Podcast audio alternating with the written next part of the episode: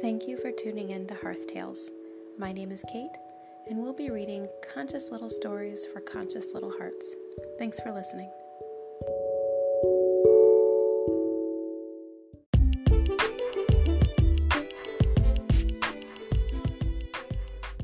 The Shortest Day, written by Susan Cooper and illustrated by Carson Ellis.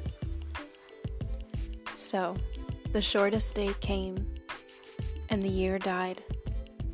And everywhere down the centuries of snow white world came people singing, dancing to drive the dark away. They lighted candles in the winter trees. They hung their homes with evergreen.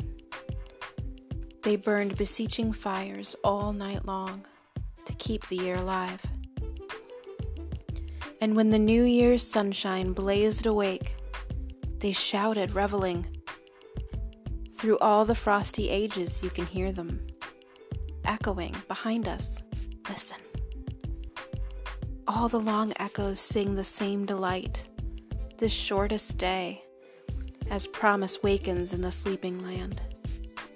They carol, feast, give thanks, and dearly love their friends.